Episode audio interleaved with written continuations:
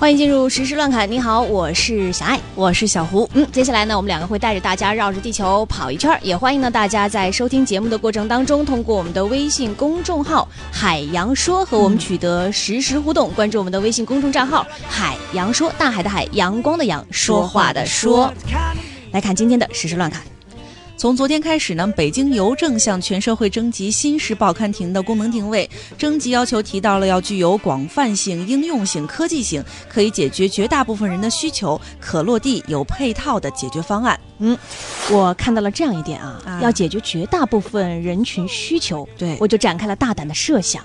也就是说，新的报刊亭啊，很可能会以销售烤肠和卖饮料为主。哎，呃，马上就要大学开学啦。最近要乘坐飞机到杭州的河南女孩小张，接到了一条航班被取消的短信。嗯，本以为呢只是按短信提示办理改签，没想到卡里的一点九万元学费瞬间被划走了。她不停的给骗子打电话，在苦苦哀求之下，骗子共返还给她一点五万元。还好还回来这么点儿。对，还能要回来。我突然在想啊，这则新闻告诉我们一个什么道理？就是说，可能即使是骗子，也受不了没完没了的夺命连环 call。但实际上，真的有的时候，我觉得这种诈骗短信啊，这种行为真的是特别的可耻。，对，因为我还看了一下这个新闻的后续，因为这个小张是在网络平台买的票，嗯然后购票平台进行了一个回应，说乘客通过平台购买机票的时候，乘机人的信息呢可能会经手三四个环节，每个环节都存在泄露信息的可能性。所以啊，我看到这儿啊，我就有个问题想问一下咱们的听众朋友，有没有谁可以解答一下我心目中一直有的一个疑惑？啊，就是为了保护我自己的手机隐私哈，我就不明白我为什么我在手机上安装了那些各种什么手机卫士啊、啊手机管家呀、手机卫士隐私保护专家，总之呢，网上能找到的软件我都安了一遍，可是为什么我的资料还是都能被找到呢？我只想对这些专门偷取别人信息的人说，流氓、土匪、无耻败类。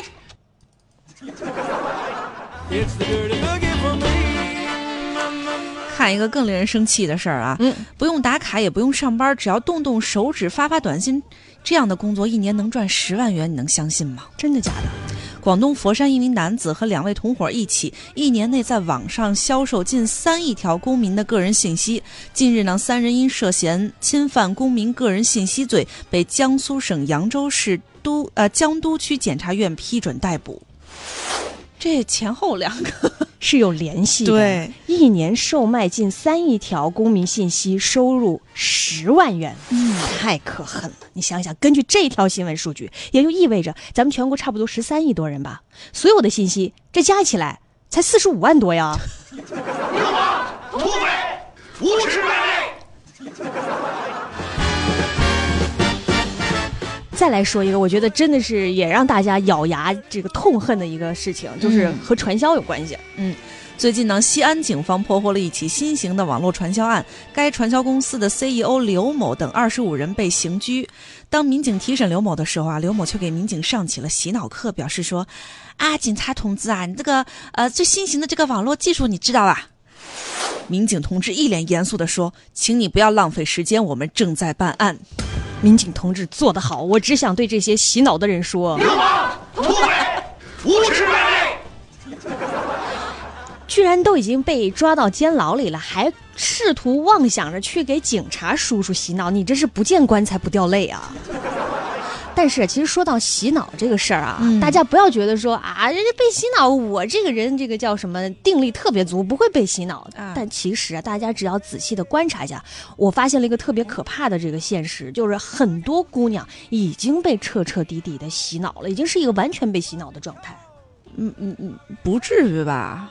我你是你的意思是说什么化妆吗？不是不是不是，你想想，现在呀，你可以审视一下自己或自己身边姑娘的状态，已经完全被那些美颜自拍洗脑了，完全无法认识自己的真实面貌。给他们拍一张哎正常的照片，你看，你看我刚刚给你拍的照片，不，你拿走，这个不是我。镜子里的人说假话，对，为什么？那不是我。对，每次那个有什么大合照，照完之后，我都不能相信里面的那个是自己。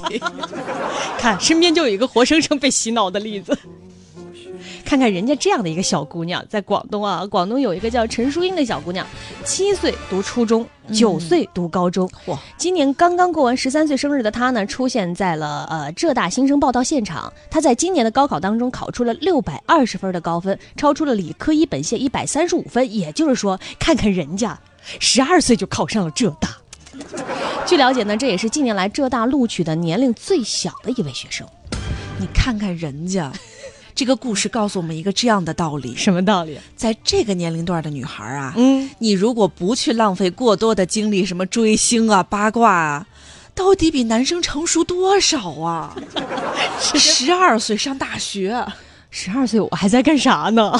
十二岁，十二岁小学毕业了吗？十二岁还在追星。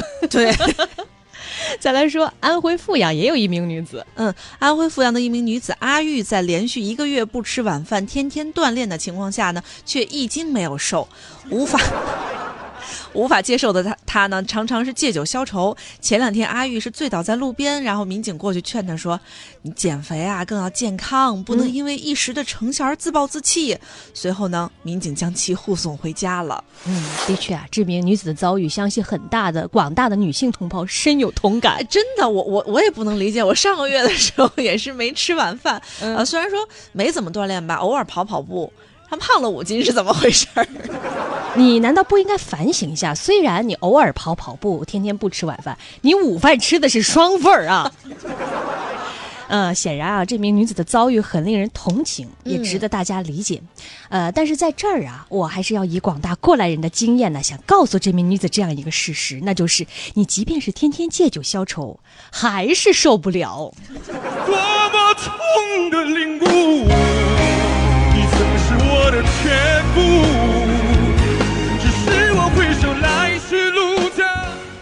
再来说一位为情所困的男子，嗯，在四川高速的呃，在四川高速上呢，交警发现了一名徒步行走的男子。嗯几天前呢，这个男子从湖北宜昌来到了四川宜宾，会见网恋一年的女网友。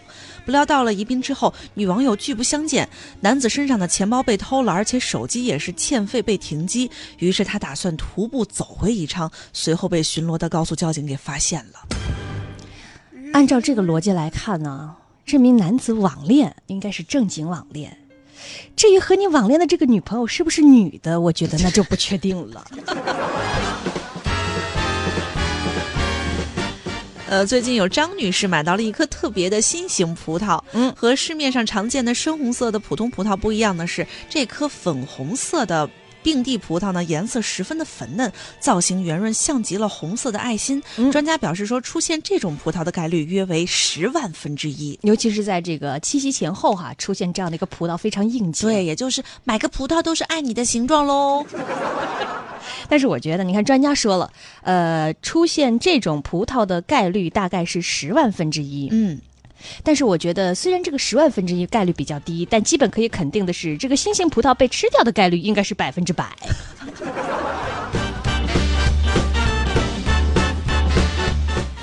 再来说一个和爱情有关的新闻。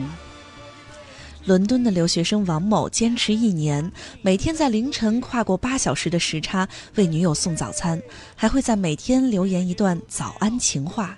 这些见证跨国恋的外卖单子，不仅是二人爱情的见证，更是一份凌晨说早安的独特情书。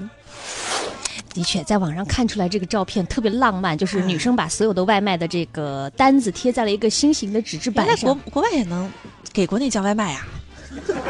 而且我还看了很多这个外卖留言，都是就不止像我们平常都是，呃，老板啊、多拿一双筷子，不要葱花，不要蒜。人家都是每天的那个外卖留言都是一段情话。是是外卖上的那个留言备注是吗？。对，说比如说，呃，什么煲上一碗浓浓的汤，代表夜晚我在思念你这样子。所以我觉得，尤其是在这个七夕前后这样的一个时节，非常令人羡慕。当然，小哥怎么想？但是我觉得更令人羡慕的，要是什么？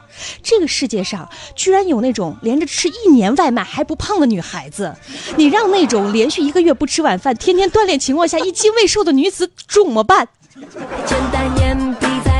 腰围再小一点努力战胜一切缺点变成焦点。